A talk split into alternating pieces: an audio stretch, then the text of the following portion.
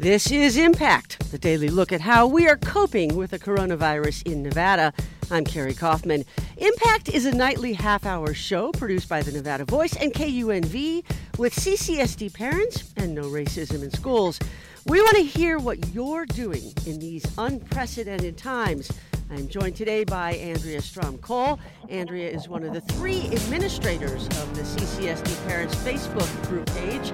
And later on, we're going to be talking to Hugh Jackson, the editor of the Nevada Current, about the fast moving news cycle and what they're reporting on this weekend. But first. Well, what do you know? Lockdown is my specialty. So, what do you know? Uh, I want to highlight uh, some of the things that we're seeing in the news these days, and I want to bring Andrea in. Uh, Andrea, welcome by phone to the program.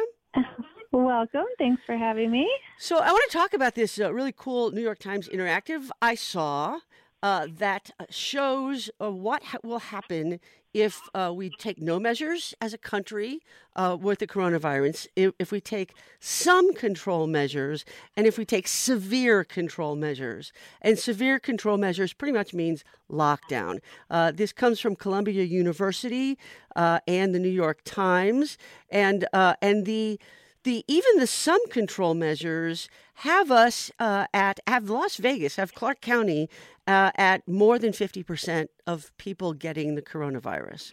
Uh, so this just kind of like brought home to me today how really uh, problematic this is and how seriously we have to take it.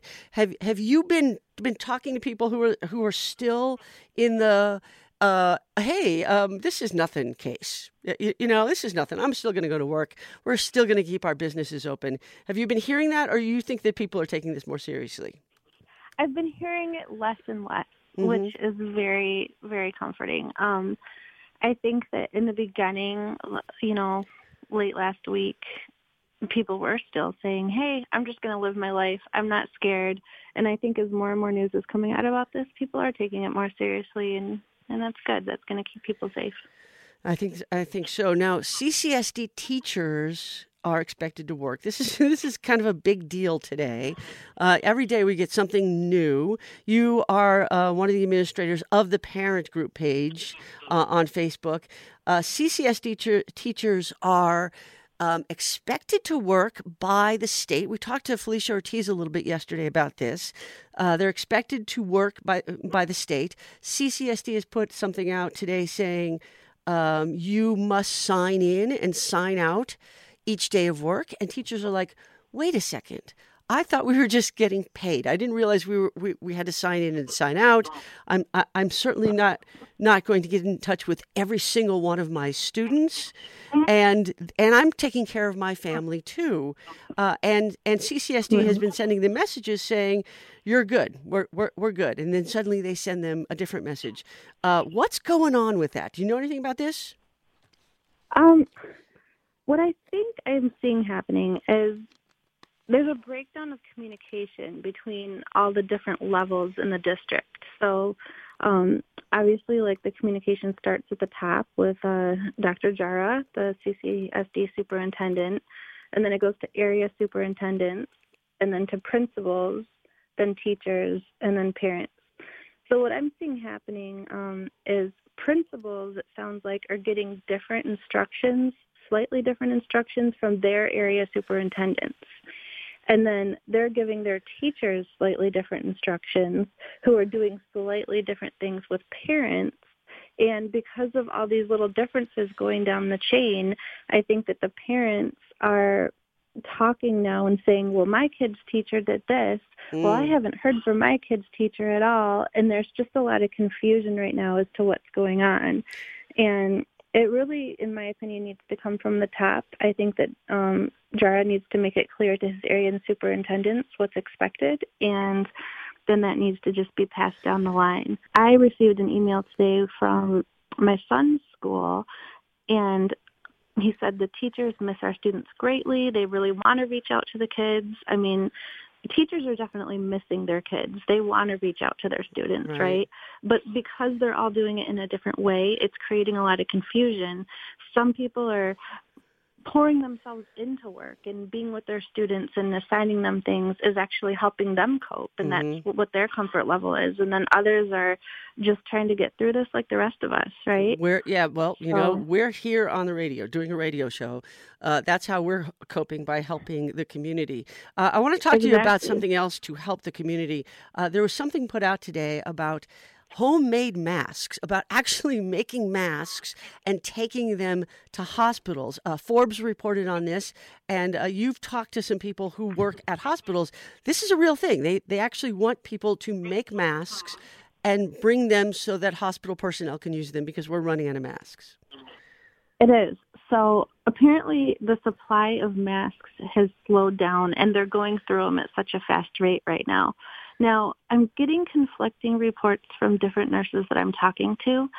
Some nurses, I'll give you a couple examples. So Okay. there's one nurse that I spoke to. She works at Henderson Hospital. And she said that they're not allowed to wear the homemade masks now, but she's anticipating that when it comes down to them really needing them, that they're going to want them. Um, Okay. I had one worth say, I'm absolutely not working without one. And then I had another girl say, hey, my husband is a physician at UMC. We're looking for masks. I want to buy the masks. He and his fellows need them. Hmm. So um, I'm hearing from somebody at Centennial Hills Hospital that they are running really low and that they have a drop-off center at the screening tent outside of the emergency department and are asking people to make these and drop them off. So I think similar to the school district, there's a little bit of um, variation between hospitals and between expectations. And um, yeah, I think people should continue to make them. I think they're going to need them. And you do have a link to this on the Parents Group Facebook page, right?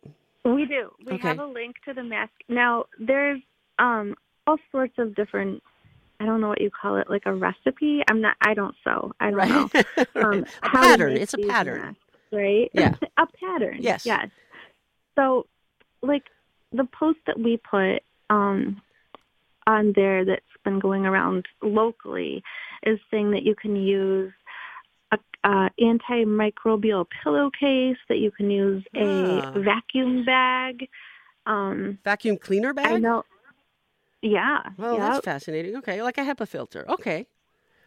And then I guess for the fabric masks that some people are wearing, um, doctors have said that they can put a charcoal liner in those to make them effective. Ah. They just actually need the physical mask and they can put the liner in themselves. Okay. You are listening to Impact, which is a nightly show on KUNV. We're looking at the social, educational, and economic impact of the coronavirus in Nevada. We, we are talking to Andrea Cole, who has just told us about uh, uh, helping uh, physicians and helping hospital workers by making masks. Now we're going to go to the interview. We're going to be talking today to Hugh Jackson. He's the editor of the Nevada Current. Uh, journalists are pretty busy these days just trying to keep up on what the news is from hour to hour, minute to minute. The Nevada Current is an online uh, journalism source, and you can get it at nevadacurrent.com. Hugh, welcome to the program. Thank you, Carrie. Okay, so um, you're working today, I think, on Sis- on Governor Sisolak's announcement about uh, businesses. Uh, talk to me about what's going on there. Well, when he announced that he was going to close non-essential gambling establishments, and that was what the focus was on was casinos a couple of days ago, and he did, uh, or I guess it was Tuesday rather, Yeah. and uh, he did, of course, uh, put out an official order about casinos, but that executive order only applied to casinos, and so a lot of people were wondering, well, what about these other so-called non-essential businesses, the restaurants, the gyms, the bars, that sort of thing. Um, in their interim, Mayor Carolyn Goodman came out and uh, got some headlines by suggesting that, oh, this is all horribly wrong. We should only shut things down for a week or two, certainly not until April 16th, not for the 30 days that Sisolak had said. This is horrible. This is terrible. And meanwhile, then the Las Vegas Metropolitan Police Department put out a statement yesterday saying basically, quit calling us and telling us about all these non-essential businesses that are still open and telling us to go and shut them down or arrest them or whatever because we don't have an executive order to do that. We don't ah. really have legal authority to do that. And so Sisolak today came out and clarified all of this and said, okay, basically here, it's no longer should shut your doors, it must. And he issued the directive order to go to those uh, again, non-essential businesses that we've all heard about, the bars, the gyms, and things like that. Okay, so saying you, you guys must shut down. Okay, so here's my question: you, you, the non-essential businesses, um, bars, I get, and restaurants, I get, but restaurants have been have been doing drive-through and takeout. Uh, what other non-essential businesses have been open? Well, I don't know which ones have been open. I don't know which ones Metro has been getting calls from uh, or calls about from people on the street who are saying, "Why aren't they closed?" I got some personal emails from people asking me, for instance, why wasn't a big furniture discount store closed? Wow. Um, actually, discount stores are considered. Uh, you know, they, they, they, they, you don't have to shut those down. Those are the kinds of businesses that are allowed to be open. The idea being that as long as they are open, that social distancing is practiced and that they aren't businesses where you get a bunch of people congregating at once. It's mostly just going after those places where you get a bunch of people congregated in a small place at once. Okay, but I, I get the I get the whole not closing Lowe's or Home Depot or something like that, uh, where people need to go. Uh, construction is hasn't hasn't been closed down yet. We got we still have to build this stadium, and uh, Governor Sisolak is not going to stop that. Um, but but you know, if I, to go to a furniture store, I, I don't I don't understand why people would be buying furniture I- I- at this time.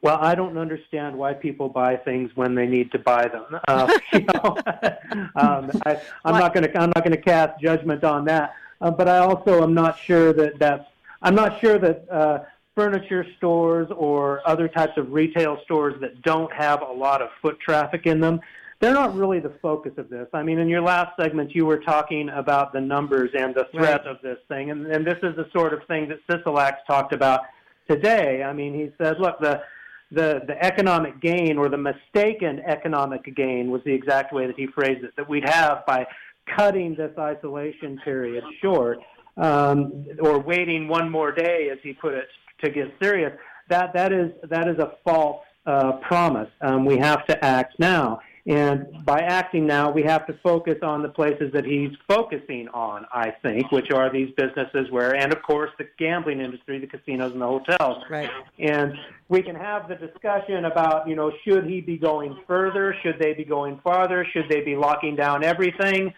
I am not an epidemiological expert. I don't know if that's the case or not. What I'm more concerned about right now, frankly, are the people who are saying, oh, we've gone too far. We've got to stop doing this. Like, well, for instance, Carolyn Goodman. Mm-hmm. Who's saying, oh, no, we've, we've gone too far. We, we survived the flu. Look, we're all still here. That kind of sentiment is a bigger threat than leaving open a furniture store, frankly, at this point in time. Uh, okay, so uh, you are also reporting on issues with Medicaid. I know that uh, put out something yesterday uh, about unemployment and, and making it easier to file for unemployment. This also affects Medicaid, right? Well, they're different. They're different programs, and I don't want to get ahead of myself because the reporting on Medicaid is still going on. But with unemployment, there was some uh, a directive, I believe, and you mentioned earlier these things happen so fast. I think it was yesterday. don't hold me to that. but, right. I don't remember uh, when they shut down the schools. I think it was Sunday that they shut down the schools. I, and Tuesday yeah, that Sisolak came back. It's all a blur to me. It has all just happened so fast. But with respect to unemployment, um, he did, uh, the, the state has uh, waived an original seven day rule that they've had before, and they took one other step, which I'm, I'm sorry that escapes me right now um, to try to streamline, well, to streamline the application process effectively. And uh, those are steps that need to be taken. Those are steps that a lot of other states have taken. And so that's good. One question with unemployment, though, that continues to kind of linger out there, and this, it's not just Nevada, but it's the entire 21st century economy has created this classification of employees who aren't really employees, Mm-hmm. but they are maybe they're driving Uber or Lyft, or maybe they are working in some kind of domestic help situation or something, but they are not actually employed, and so unemployment insurance, unemployment taxes are not being paid, and so they're basically working people, but that don't get covered by unemployment insurance. And there's a whole cast of them. Fo- uh, Some of the folks, you know these folks. Everybody knows these folks who do pickup work here in town. Right. Here comes a convention. We're going to go work this convention. We're going to go tend bar at this event or whatever. And and it's pickup work, and it's not like full time employment where the employer is playing into unemployment insurance. And there's so much that has always been such a big part of this economy, and increasingly the national economy. And it's even become more exacerbated, I think, since the economic crash where there's just been more and more outsourced labor, if you will. Mhm. And so that question with respect to unemployment benefits, a lot of these folks who I think a lot of us would normally think qualify for unemployment, well, maybe they don't. And so then that's a question of what, if anything, the state can do to roll those folks in or somehow extend benefits. That's, that's, a, that's a tough thing for them to figure out. With Medicaid, all, all I can tell you now is I know that there are steps in the works, my understanding, to also, similarly, the way they did with unemployment, streamline the application process and perhaps make the eligibility, uh, uh, the timing and type of thing, waive some of that type of stuff, so to so as to get more people covered by Medicaid more quickly. Does Medicaid have the ability to ramp up this quickly? Well, I'm not a Medicaid expert, but I think that if you can get if you can get people signed up for Medicaid and and into the process, then you're dealing with a government program that has been running awfully effectively um, in terms of its administration compared to, for instance, private sector healthcare delivery. Medicaid and Medicare have been running much more efficiently from an administrative standpoint in the private sector. So I think if anybody can get those folks up and ramped, I guess, I guess that I I think that that's I think the chances are good. Let's put it that way. Okay. Uh, one of the other things you've been reporting on is uh, Macau, uh, which a lot a lot of businesses here uh, had have businesses. A lot of casinos here have businesses in Macau. Uh, we reported on this uh, when in my previous position. Um, what is what what is Macau doing? And I assume they closed a long time ago. Uh, what are we learning from that? Well, I was super curious about this, and Dana, one of our reporters, was curious about it, and we just kind of wanted to nose around a little bit and just kind of get the basics. Um, we had, remember we had reported when Macau, when this first happened, when the virus first emerged, and in China and other Asian countries who were, who were hit by it first, they took actions very quickly, and one of them was Macau, which of course is the largest, excuse me, gambling revenue market, at least by revenue, in the world. And so they shut down fairly quickly when they saw things starting to happen. They shut down, well, I believe it was around February 5th or something like that. And then they reopened about two weeks later. now, they have, uh, and they are still reopened. And they have not 100% reopened. I believe their table games are up to about 50% of them are now operating. Um, I don't- they don't have near the volume that they had before all of this happened. But I, Macau and Las Vegas are obviously very, very different for a lot of different reasons. They're Right. different markets. The, the visitor volume, the in terms of hotel rooms and that type of thing, um, much more in the way of day travel or, or, or shorter travel in Macau than what you get in Las Vegas. But at the same time, I'm looking for I'm looking for signs of hope. you know, signs, signs of things that that happen that that give some kind of indication that we will get through this at some point. And and Macau might be a little bit of that. I mean, again, it's different, but they were closed for two weeks. They closed early, they closed hard, and then they opened up two weeks later. And they have had a couple of cases come back in, but it's been from travelers. It hasn't been community spread. Mm. Okay. And and I think this is the point also that Sisolak was trying to make today, and that he's tried to make other times. That look, this yeah, everybody knows this is incredibly hard, and everyone hates it, and nobody likes it. And so I totally understand why Carolyn Goodman goes down to the city council chambers the other day and says, "Oh, we we can't stay closed for 30 days. We we can only do it for a week or two." I understand her sentiment. Mm-hmm. Everyone would like this to be as short as possible. Mhm. But the longer that we dither and the less aggressive that we are in confronting this now, then the even more economic pain and, of course, pain and suffering in terms of just people's lives, the harder that's going to be. And so, yeah, this is all horrible. It is anxiety inducing. Everybody I know, including myself, is very stressed out. Right. I mean, it is very freaky times, and it's just unimaginable when you think about it that we've shut down basically the core of our economy We have. and what the ra- and what the ramifications of that are going to be. It is very very difficult to wrap your brain around. So I have a question here about casi- we, we know casinos are closed. Are hotels still open or are they closed also? Can people get a My room here? My I, my understanding is you cannot get a new room here, and please don't hold me to that. My, Okay. That's my understanding. People that were in hotel rooms were allowed to stay there while they basically get their conditions sorted, while they get their situation sorted. Got it. I have no idea if there are anybody in in uh, in hotel rooms now. Um, and then, of course, in there there are other provisions for uh, hotel rooms that are, for instance, extended stay hotel rooms. Those are considered essential Right. because people live in those. Right. And so there are exceptions, and for smaller, um, you know, nightly travel type things. But in terms of destination resorts, that's what this is aimed at. So um, I have uh, one more question for you here. Um, you you are reporting on a lot of stuff. Um, you're uh, I'm I'm seeing things on social media from other journalists saying, "Well, how are you guys doing? How are you reporting on this? Uh, how are you being on the air?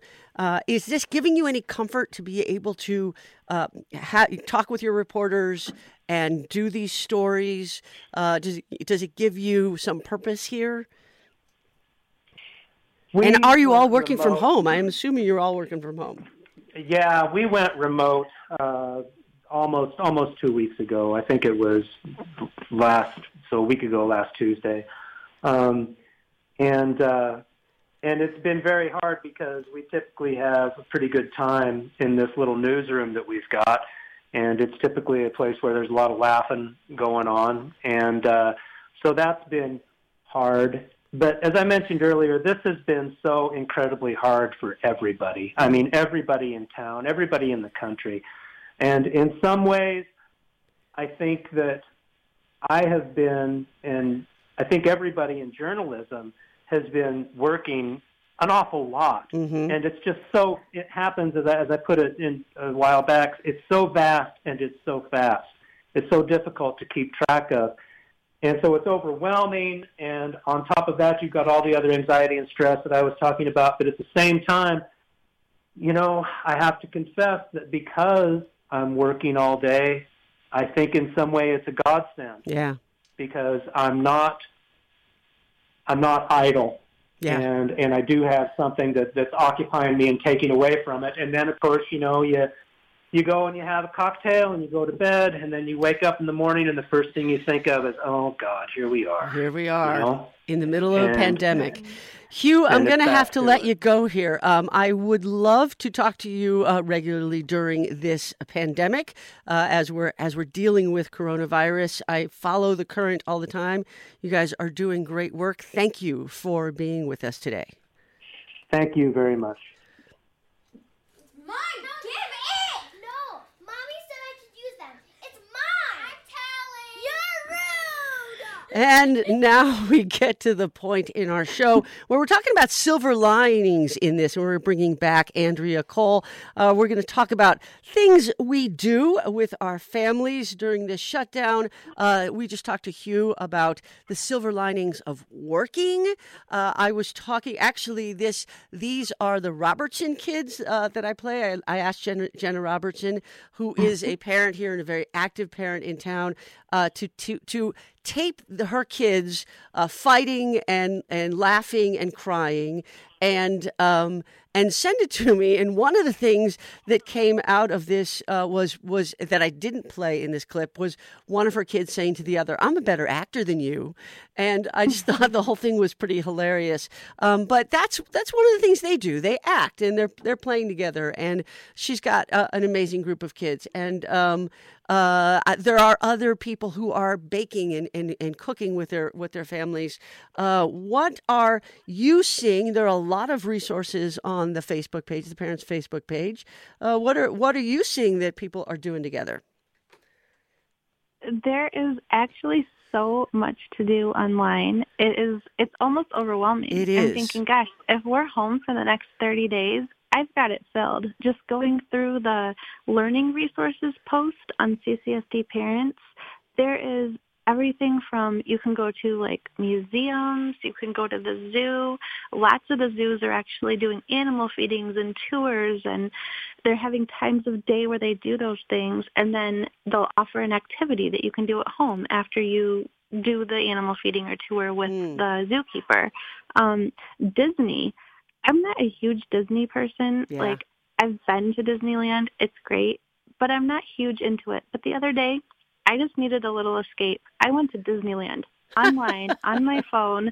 I rode It's a Small World and I rode a couple other rides and it's obviously it's not the same thing as actually being there, but somebody has taken you through. They've sat in the front row of the ride and they've taken you through the whole thing and it's a it's that was a nice escape for me for for those moments and um my niece is four years old. She has been teaching herself to draw on YouTube. Oh and wow, cool.